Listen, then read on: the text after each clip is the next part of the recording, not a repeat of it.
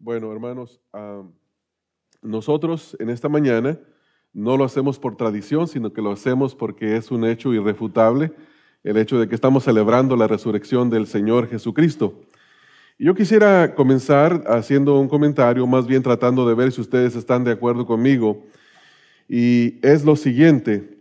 Ustedes, hermanos, estarían de acuerdo conmigo que desde el momento en que una mujer concibe, y tiene en su vientre a su bebé, tanto el padre como la madre, están llenos de esperanza de que el bebé nazca bien, ¿no es así? Y una vez que nace, la esperanza es que crezca y se desarrolla bien, que estudie. Y una vez que estudia, quieren que se case y que tenga hijos. Y una vez que se casa y tiene hijos, tiene la esperanza de que llegue a la vejez, no sé, 90 años, 95, y que muera de una muerte natural, que no sufra nada. Creo que todos nosotros tenemos muchas esperanzas en la vida. Y hay un dicho muy popular que dice que lo último que muere es la esperanza, porque cuando alguien ya murió, ya no hay ninguna esperanza en cuanto a las cosas de esta vida. Pero, sin embargo, todas esas esperanzas que uno tiene no son, no son esperanzas ciertas. Muchas mujeres conciben eh, un bebé, pero no nace, a veces muere antes de nacer.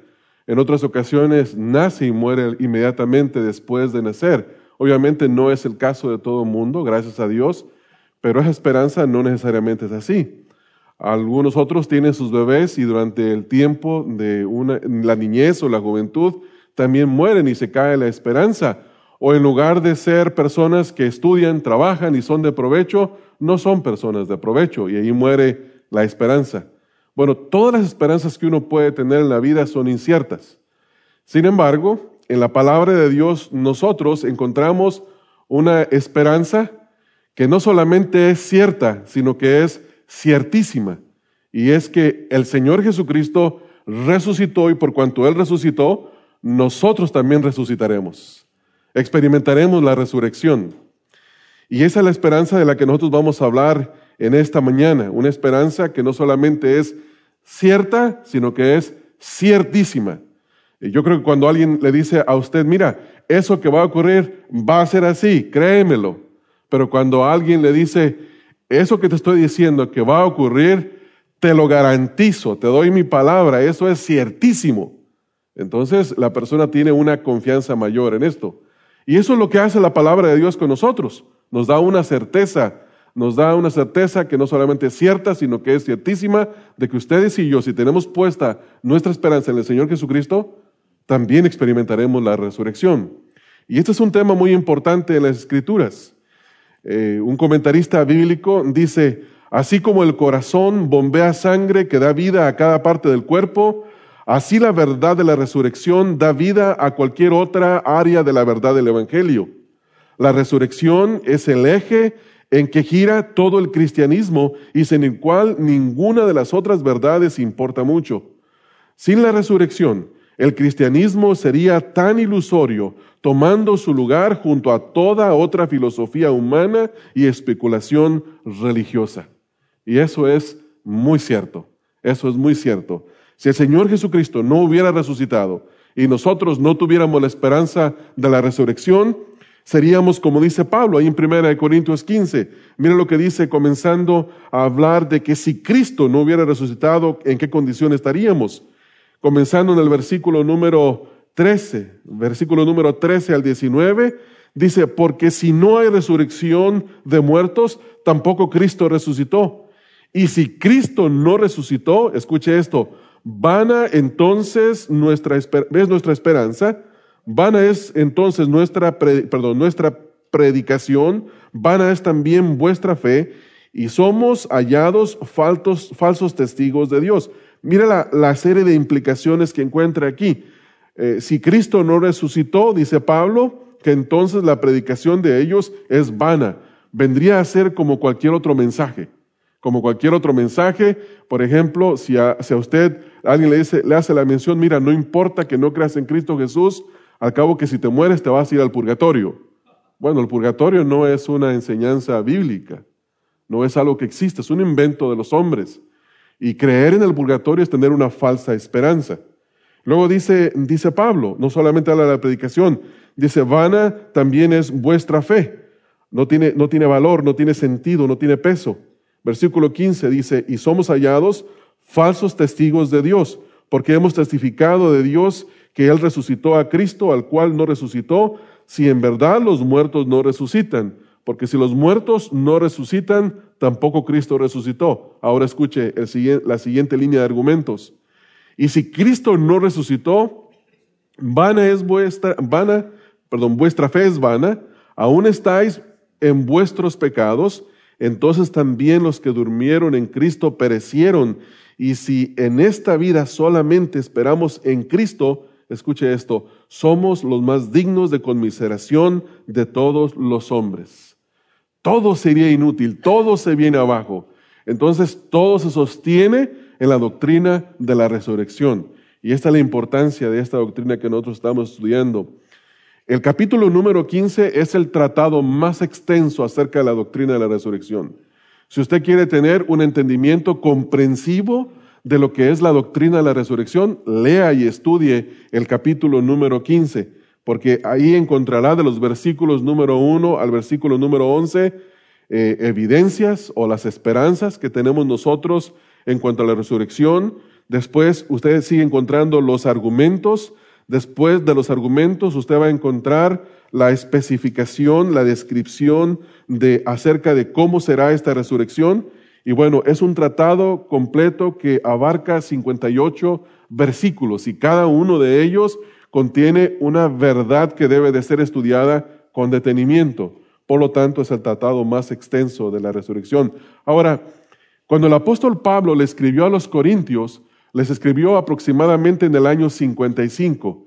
Y esto no quiere decir que por primera vez los corintios habían escuchado acerca de la doctrina de la resurrección, porque eh, aproximadamente en el año 30, 33 se predica la doctrina de la resurrección y es el mensaje central del Evangelio, por lo tanto, no era un mensaje nuevo que los corintios no habían escuchado antes, sino que había en uno de los problemas en cuanto a la doctrina de los corintios, algunos estaban dudando y decían, no, la resurrección no ocurre, la resurrección no va a ocurrir. Nosotros nos morimos y el cuerpo se queda ahí en la tumba y tal vez nuestro espíritu se va a Dios, pero el cuerpo no va a resucitar. Y el apóstol Pablo, queriendo corregir este error, les escribe y les habla acerca de esto. Ahora, Pablo escribe que él recibió, nota lo que dice en el versículo número 3 del capítulo 15, porque primeramente os he enseñado lo que mismo recibí.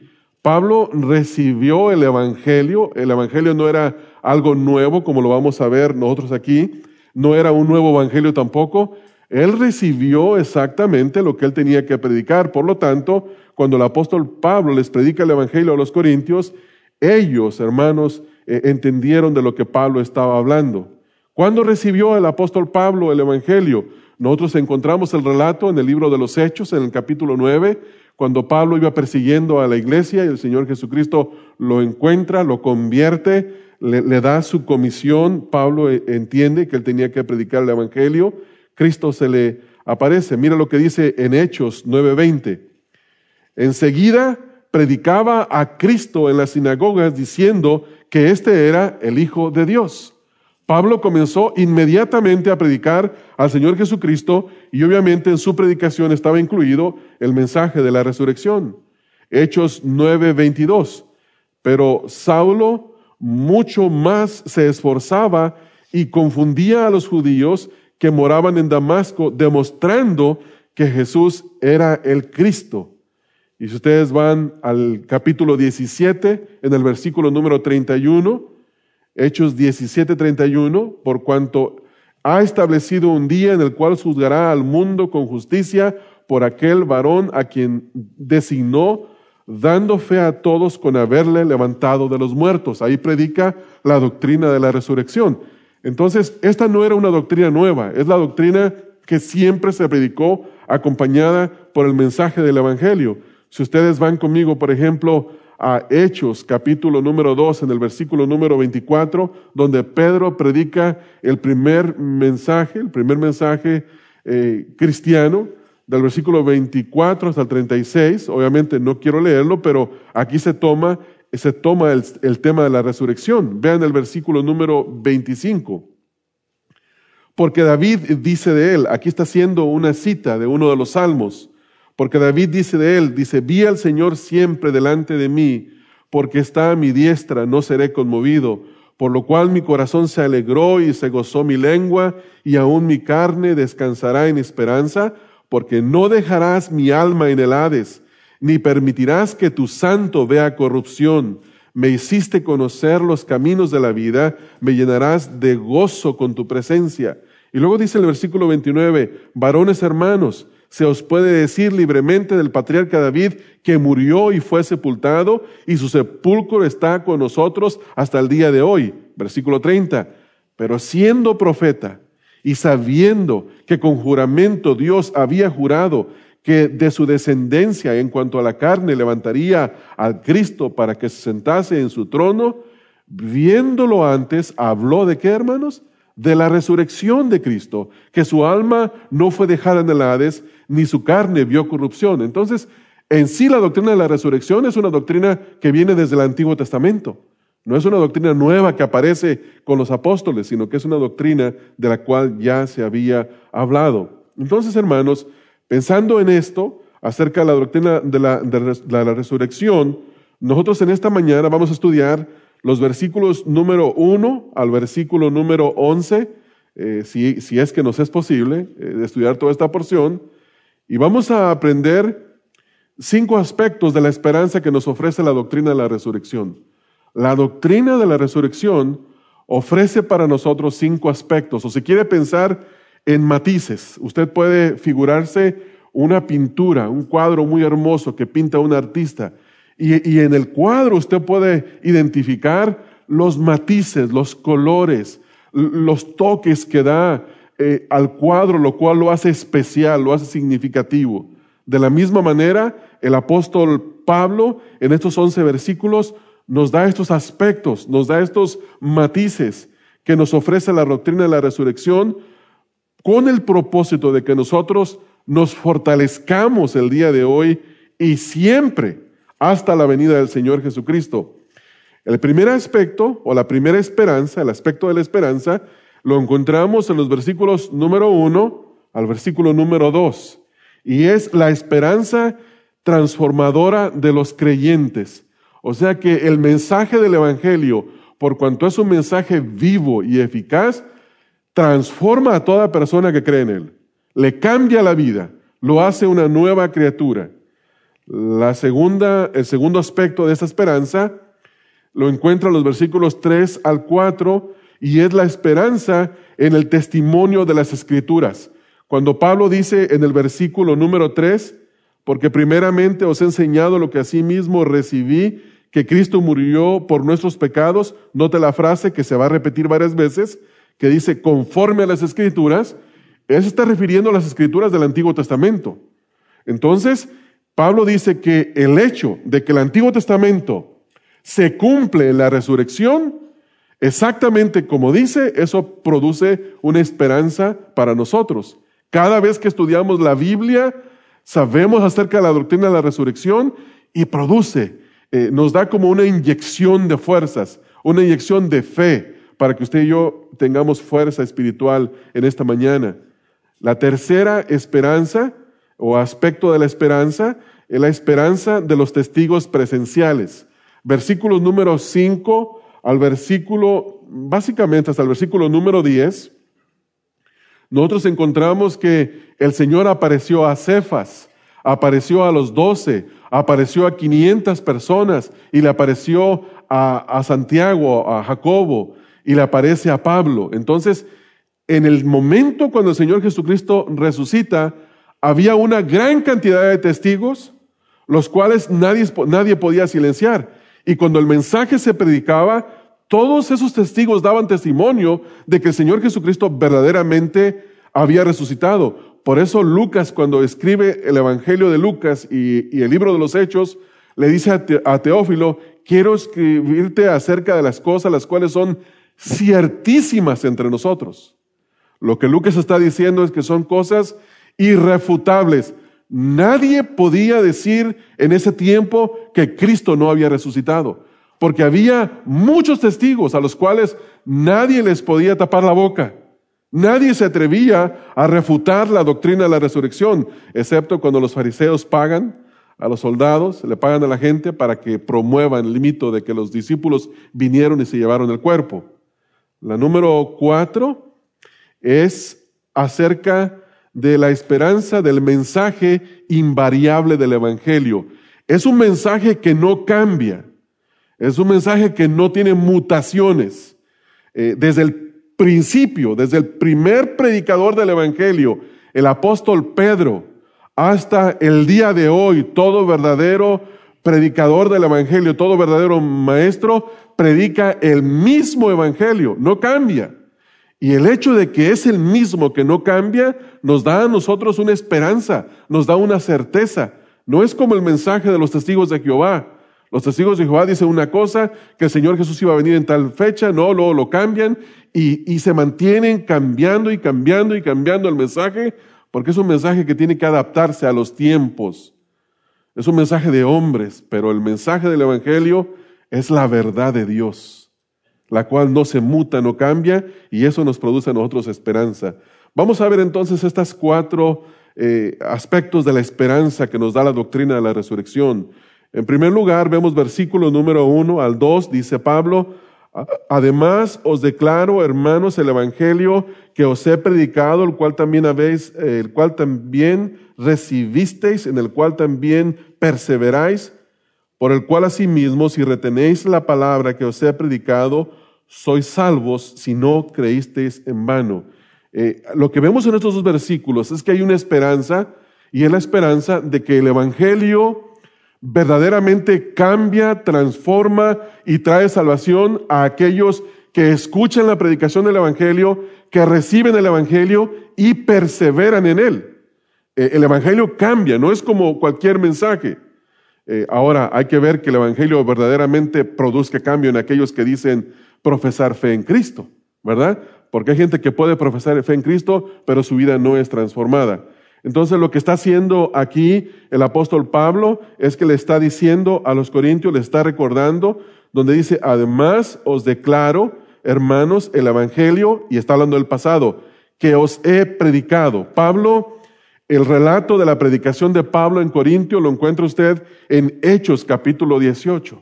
Hechos capítulo 18, en los versículos número 1 al versículo número 8, pero vamos a leer nosotros desde el versículo número 5 al versículo número 8. Hechos 18, 5 al 8, dice el versículo, cuando Silas y Timoteo eh, vinieron de Macedonia, Pablo estaba, escuche esto, entregado por entero a la predicación de la palabra, testificando a los judíos que Jesús era el Cristo. Pero oponiéndose y blasfemando estos, les dijo, sacudiéndose los pies, los vestidos, vuestra sangre sea sobre vuestra propia cabeza, yo limpio, desde ahora me iré a los gentiles. Y luego dice en el versículo número 7, y saliendo de ahí se fue a la casa de uno llamado justo, temeroso de Dios, la casa del cual estaba junto a la sinagoga, y Crispo, el principal de la sinagoga, creyendo en el Señor con toda su casa, y muchos de los corintios oyendo creían y eran bautizados. Entonces en Hechos capítulo 18, versículo 1 al 18, tenemos ah, del 1 al 8, tenemos el registro de la predicación de Pablo a los corintios. Él les predicaba el Evangelio y ahora, cuando en el versículo número 1, él no está diciéndoles que le está predicando otro Evangelio, sino que le está recordando lo que les había ocurrido. ¿Qué les ocurrió a ellos? Primer cosa, Pablo llega dice el versículo ahí, el Evangelio que os he predicado en tiempo pasado. Este es una acción que ya ocurrió en el pasado y es una referencia a Hechos 18. Pablo les dice, yo ya les prediqué el Evangelio y ese Evangelio que les prediqué, ustedes lo recibieron, dice, dice el versículo, el cual también recibiste. Y luego dice, y luego ahora ustedes permanecen en él. Y en el versículo número 2 nos da a entender el resultado del Evangelio si una persona cree verdaderamente. Dice, por el cual asimismo, si retenéis la palabra que os he predicado, sois salvos. Esto es lo que produce el Evangelio. El Evangelio produce una segura y genuina salvación. No hay ningún otro mensaje que pueda traer salvación a la vida de la persona.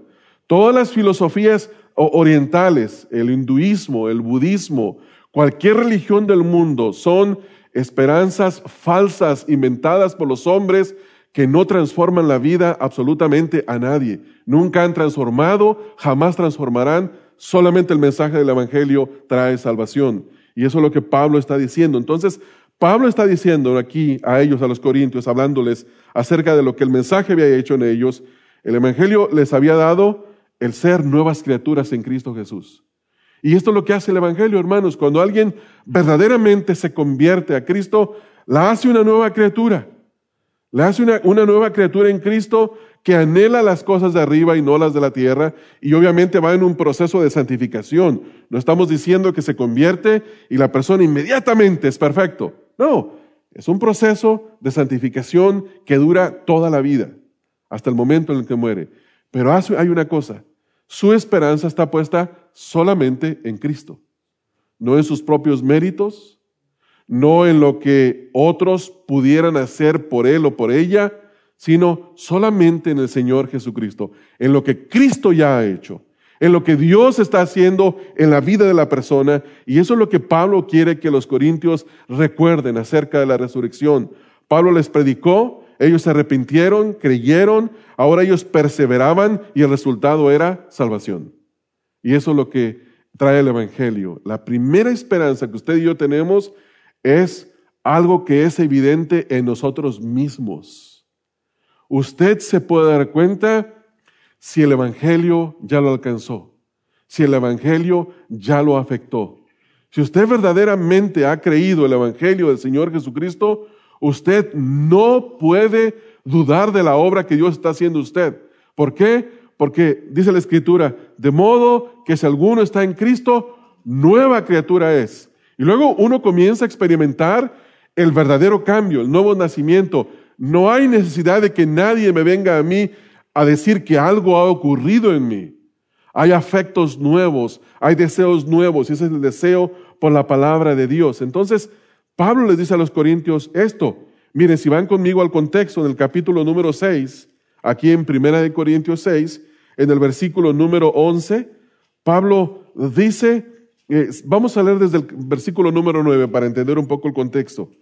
Pablo les habla acerca de la transformación que ellos habían experimentado. Primera de Corintios 6, 9 al 11. ¿No sabéis que los injustos no heredarán el reino de Dios? No erréis, ni los fornicarios, ni los idólatras, ni los adúlteros, ni los afeminados, ni los que se echan con varones, ni los ladrones, ni los avaros, ni los borrachos, ni los maldicientes, ni los estafadores heredarán el reino de Dios. Y esto, escuche esto, erais algunos. Y luego la pregunta que uno se hace, si eran, la pregunta es, ¿qué les pasó para que ya no sean? Y la respuesta está dada aquí en el versículo Dice, mas ya habéis sido lavados, ya habéis sido santificados, ya habéis sido justificados en el nombre del Señor Jesús y por el Espíritu de nuestro Dios. Este es el cambio que produce el Evangelio. Cuando una persona viene al conocimiento de Cristo, en ese momento se encuentra en una condición posicional, no práctica, sino posicional. Es decir, que si la persona vivió una vida llena de pecado, pero en ese momento, al creer en Cristo, muere la persona, le pasa lo mismo que le sucedió al ladrón en la cruz. El ladrón en la cruz había sido un hombre miserable, pecador, que estaba en la cruz ahí colgado, no porque era una buena persona o por equivocación. Y el Señor Jesucristo le hace la promesa, en verdad te digo que hoy estarás conmigo en el paraíso. Y la pregunta es ¿por qué? Porque si usted se da cuenta, en el versículo número 11, todos los verbos están en tiempo pasado. Dice el versículo, ya habéis sido lavados. Cuando una persona cree en Cristo, Dios le lava de todos sus pecados, los pasados, los presentes, los futuros. Y luego sigue diciendo ahí, ya habéis sido santificados. En ese momento, Dios ve a la persona como si estuviera viendo a su propio Hijo, con la justicia perfecta de Cristo. Y luego sigue diciendo más ahí, dice, en el nombre del Señor Jesús y por el Espíritu de nuestro Dios. O sea que solamente en el nombre de Cristo se encuentra este cambio, esta transformación, pero es efectuada no por lo que yo hago, sino por la obra del Espíritu Santo. Pero no nos quedamos ahí. No nos quedamos ahí, porque si ustedes van de regreso al capítulo que estamos estudiando, aquí en el capítulo 15, el versículo 2 tiene una condición.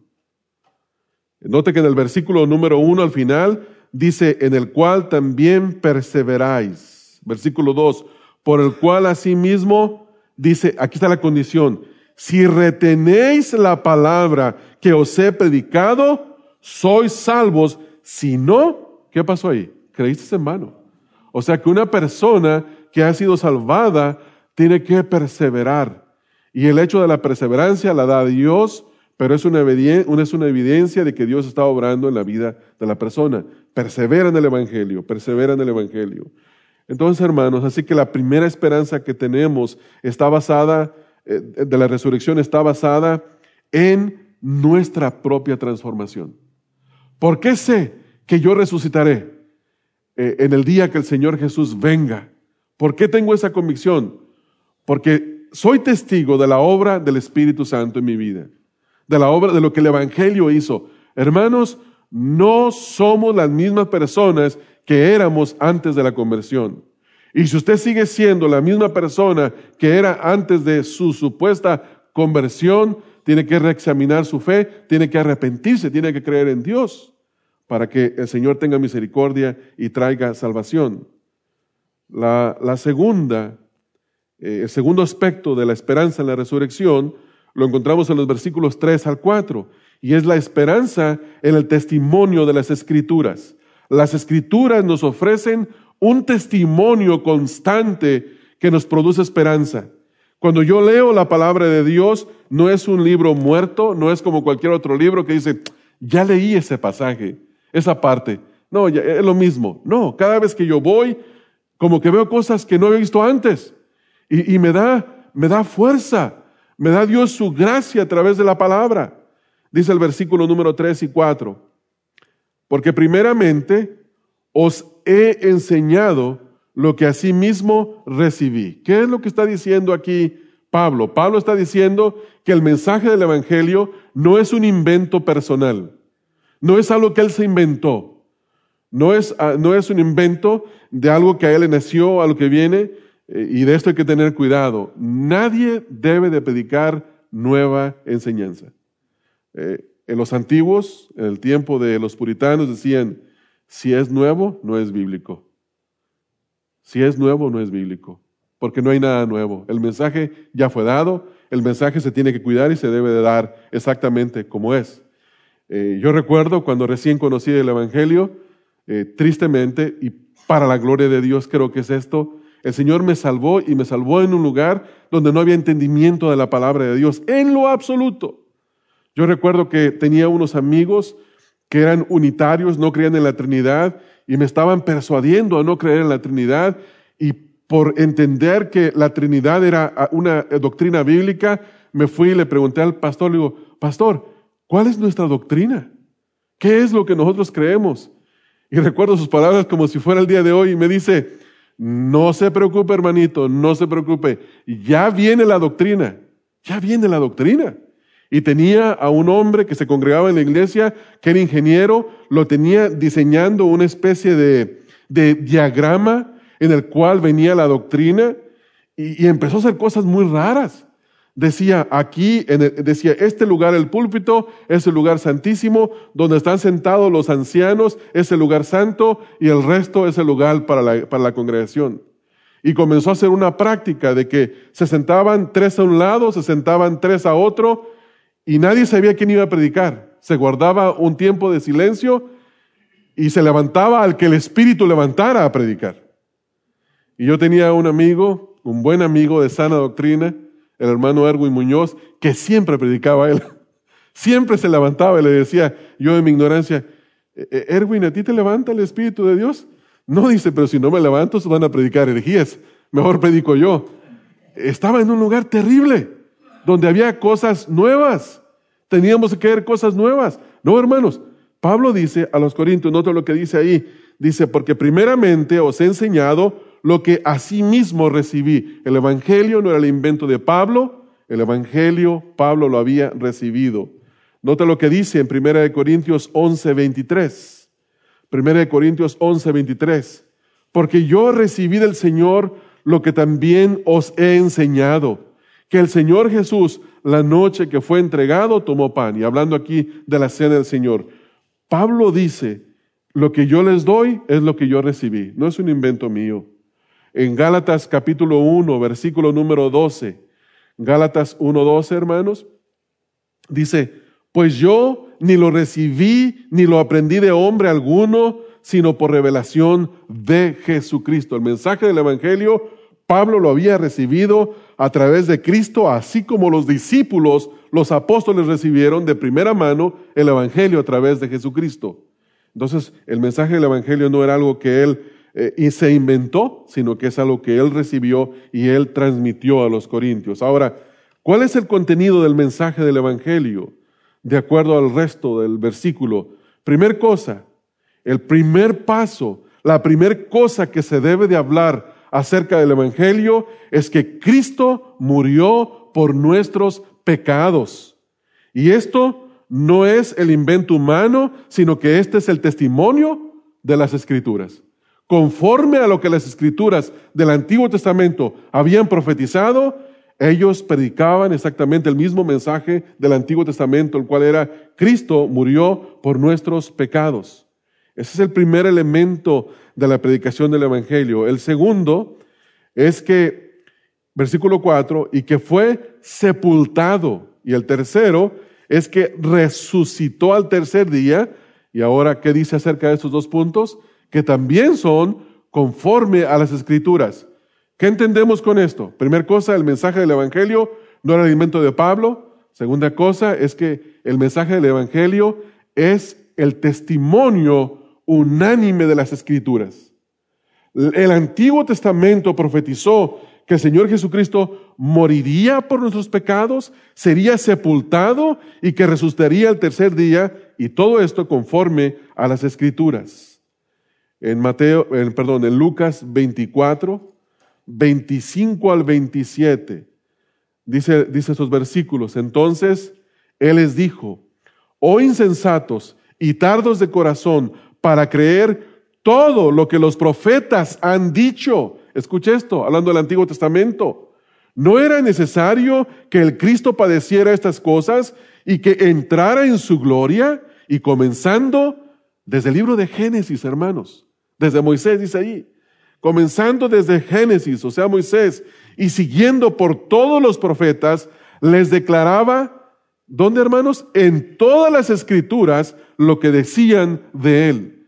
Es decir, que el mensaje del Evangelio es un mensaje que se encuentra primeramente y únicamente basado en qué, hermanos?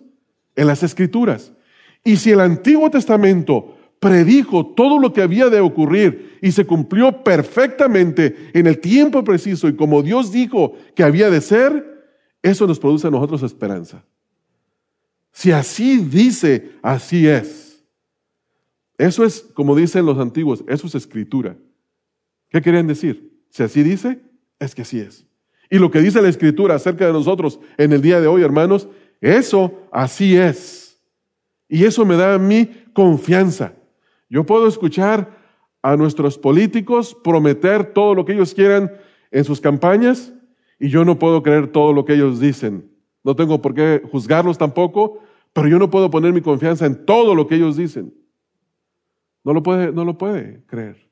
Un niño le puede decir a sus papás, mira papá, mira mamá, si me compras este juguete, te prometo que recojo mi cuarto, que no dejo mi ropa tirada, que no dejo mis juguetes, siempre va a estar limpio. Y la pregunta es, ¿puede confiar los papás en esa promesa del niño? Y la respuesta es no. Tarde que temprano se le va a acabar el gozo por el juguete y no puede confiar en eso. Pero nosotros sí podemos confiar en las escrituras, hermanos. Ustedes y yo sí podemos confiar en las escrituras en esta mañana.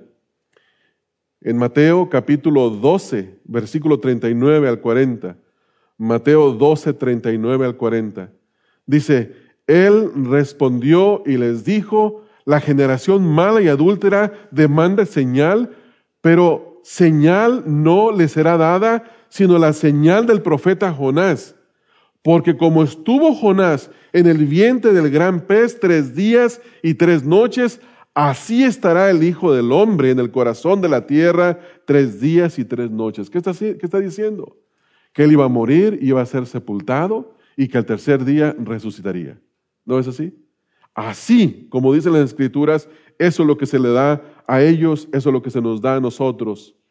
En Hechos 2, 25 al 31, eh, Pedro está citando el Salmo número 16 y específicamente el versículo número 18, eh, Pero miren lo que dice, porque David dice de él, ya lo leímos, vi al Señor siempre delante de mí, porque está mi diestra no seré conmovido, por lo cual mi corazón se alegró y se gozó mi lengua, y aún mi carne descansará en esperanza, porque no dejarás mi alma en el Hades, ni permitirás que tu santo vea corrupción. Es una profecía acerca de la resurrección de Cristo.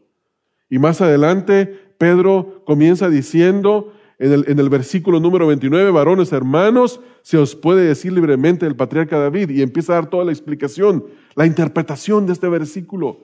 Y les dice, así como dice la escritura, así ocurrió. Cristo no se quedó en la tumba y la corrupción lo deshizo, lo terminó. Eh, él dice, no podemos encontrar sus huesos, no están ahí. Porque así estaba profetizado que no vería corrupción y no vio corrupción. Su cuerpo no se descompuso. Entonces, ahora Pablo va a mencionar estos tres hechos acerca del Evangelio, de lo cual las escrituras dan testimonio. ¿Cuáles son, hermanos? Cristo murió por nuestros pecados, según las escrituras. Cristo fue sepultado, según las escrituras. Y Cristo resucitaría al tercer día, según las escrituras. Eh, el tiempo no nos, no nos alcanza en esta mañana porque tendríamos que hacer un estudio solamente de este versículo para ir a las escrituras del Antiguo Testamento y corroborar cada uno de estos puntos, pero ya hemos visto algunos. Pero ahí podríamos detenernos a ver qué dicen las escrituras. Cada vez que lea la escritura usted se puede dar cuenta acerca de esto, de la resurrección del Señor Jesucristo. Entonces, hermanos, el cumplimiento de las escrituras acerca de la resurrección de Cristo, eh, debe de producir en cada uno de nosotros esta esperanza. Ustedes y yo, en un día como hoy, recordamos la esperanza que tenemos en Cristo Jesús.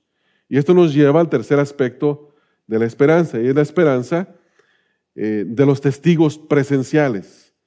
O sea que no fue un mensaje como el libro del mormón. El libro del mormón habla de mormín. El libro del mormón habla de un Cristo gigantesco en algún lugar de Latinoamérica. El libro del Mormón habla de la tierra de Mormín. El libro del Mormón habla de muchas cosas que no son ciertas. ¿Quién fue testigo de eso? Nadie, solo el fundador de los mormones, a través de unos lentes especiales dados por un ángel y unas tablas especiales y todo es especial. ¿Y quién lo vio? Solo él lo vio. No hay testigos. No hay quien pueda verificar que eso sea así. Sin embargo, Pablo tenía la confianza de poder hablar públicamente y no ser ridiculizado de decir, mira, esos 500 testigos que ustedes dicen no se les puede encontrar por ningún lugar. Nadie sabe acerca de ellos. Cefas, Pedro, es un mentiroso. No se puede creer en él. Nadie pudo refutar el testimonio de todos los testigos. Y él comienza hablando acerca de cada uno. Si comienza con Cefas, hablando de Pedro. En Lucas 24, 34, dice la escritura, que decían, ha resucitado el Señor verdaderamente y ha aparecido a Simón, hablando de Pedro, Simón Pedro. El Señor apareció a Pedro. Dice el versículo aquí que estábamos leyendo, versículo 7, en 5 en adelante, que apareció a Cefas al primero que se le aparece el Señor Jesucristo, bueno, no, déjeme refrasear eso. Es, el Cefas no fue el primero que se aparece. Él se le aparece a las mujeres, las cuales no se mencionan aquí, pero aquí el punto es ratificar que a aquellos que predicaban el Evangelio, a ellos se les apareció en primera instancia. Entonces le aparece en Lucas 24, 34 a Pedro. Luego nos sigue diciendo nuestro versículo ahí más adelante y después a los doce. Ahora, aquí hay una frase que tenemos que tener cuidado porque uno, uno tiene que empezar a pensar, ¿cómo es posible que se les apareció a los doce si Judas ya se había suicidado, si Matías todavía no había sido elegido y Pablo todavía no había sido alcanzado? Y alguien puede decir, ajá, un error de las escrituras. Un error. No es verdad la palabra de Dios. Y uno tiene que pensar, son, son cosas en las que hay que analizar, hay que pensar, pero uno tiene, hay una respuesta para esto, no se preocupen. Aquí lo que tenemos que entender, quiero leerles un comentario de William Hendrickson y dice, los evangelios y hechos comúnmente usan la expresión los doce para referirse a los discípulos en forma colectiva. No, que, no está hablando de 1, 2, 3, 4, 5, 6, 7, 8, 9, 10, 11, 12.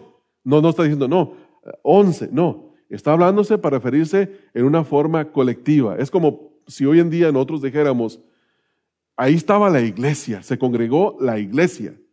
Y sabemos, por decirlo así, que en esta iglesia la membresía es de 40, decirlo así, y vinieron 30. Entonces va a decir, pastor mentiroso, había 30, no estaba toda la iglesia. Estaba casi la iglesia. Pero yo estaba hablando en una forma colectiva. ¿Sí me entienden, verdad, hermanos? Es la iglesia. Entonces, cuando Pedro está hablando aquí y dice los doce, él está hablando en una forma colectiva. No está diciendo doce exactamente. Y no pensemos en que hay un error de las escrituras. William Hendricks sigue diciendo, dice, por cierto, Pablo no menciona que Judas se haya suicidado y que Tomás no quisiera reunirse con sus colegas ese primer domingo. Pero estos no son detalles pertinentes, ya que también se usa la expresión en forma colectiva. Estos hombres servían como los representantes oficiales de Jesús y como los testigos de la resurrección. Quizás esta sea la razón por la que no se menciona que Jesús también se apareció a las mujeres y a los dos hombres que iban en camino de Maús.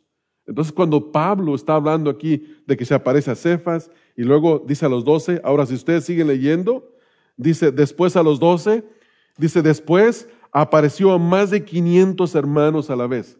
No hay, no, hay, no hay una porción en la escritura que menciona ese evento, pero si la escritura lo dice, así es.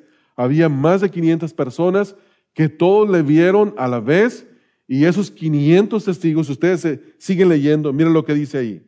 Dice, después apareció a más de 500 hermanos a la vez. Y alguien puede decir, Pablo, ¿nos podrías decir quiénes son esos 500? Y luego él dice, de los cuales muchos viven y aún otros ya duermen. O sea que había todavía gente que había estado ahí y que se les podía preguntar, oye, ¿es cierto que había más de 500 cuando el Señor se les apareció? Y ellos podían decir, sí, sí es cierto. No era una mentira, era la verdad. Después dice aquí, después, versículo número 7, después apareció a Jacobo, está hablando de el hermano del Señor. Después a todos los apóstoles, aquí ya no menciona el número, ¿verdad, hermanos? Menciona, dice, todos los apóstoles, hablando de los once específicamente. ¿Por qué dice dos veces lo mismo? Yo no sé, y yo no creo que ninguno de nosotros entienda por qué, pero así lo dice. Y el último de todos, ya se menciona él, como un abortivo me apareció a mí, porque yo soy el más pequeño de todos los apóstoles, que no soy digno de ser llamado apóstol, porque perseguía la iglesia de Dios. Pero por la gracia de Dios soy lo que soy, y su gracia no ha sido en vano para conmigo.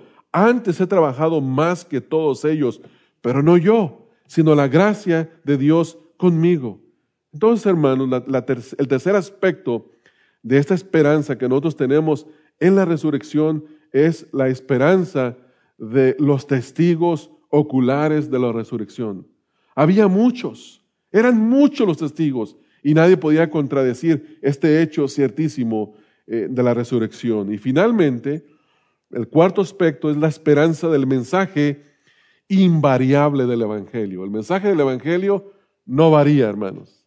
Es el mismo, siempre ha sido el mismo y no cambia. Y ahí tenemos nosotros que tener eh, e-, esa, esa confianza en que es exactamente lo mismo. Mira lo que dice el versículo número 11. Porque o sea yo, hablando, hablando Pablo, o sean ellos, hablando de los apóstoles, escucha esto, así predicamos y así habéis creído.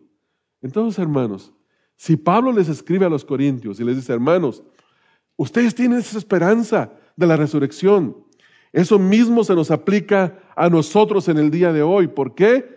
Porque así les hemos predicado, hermanos.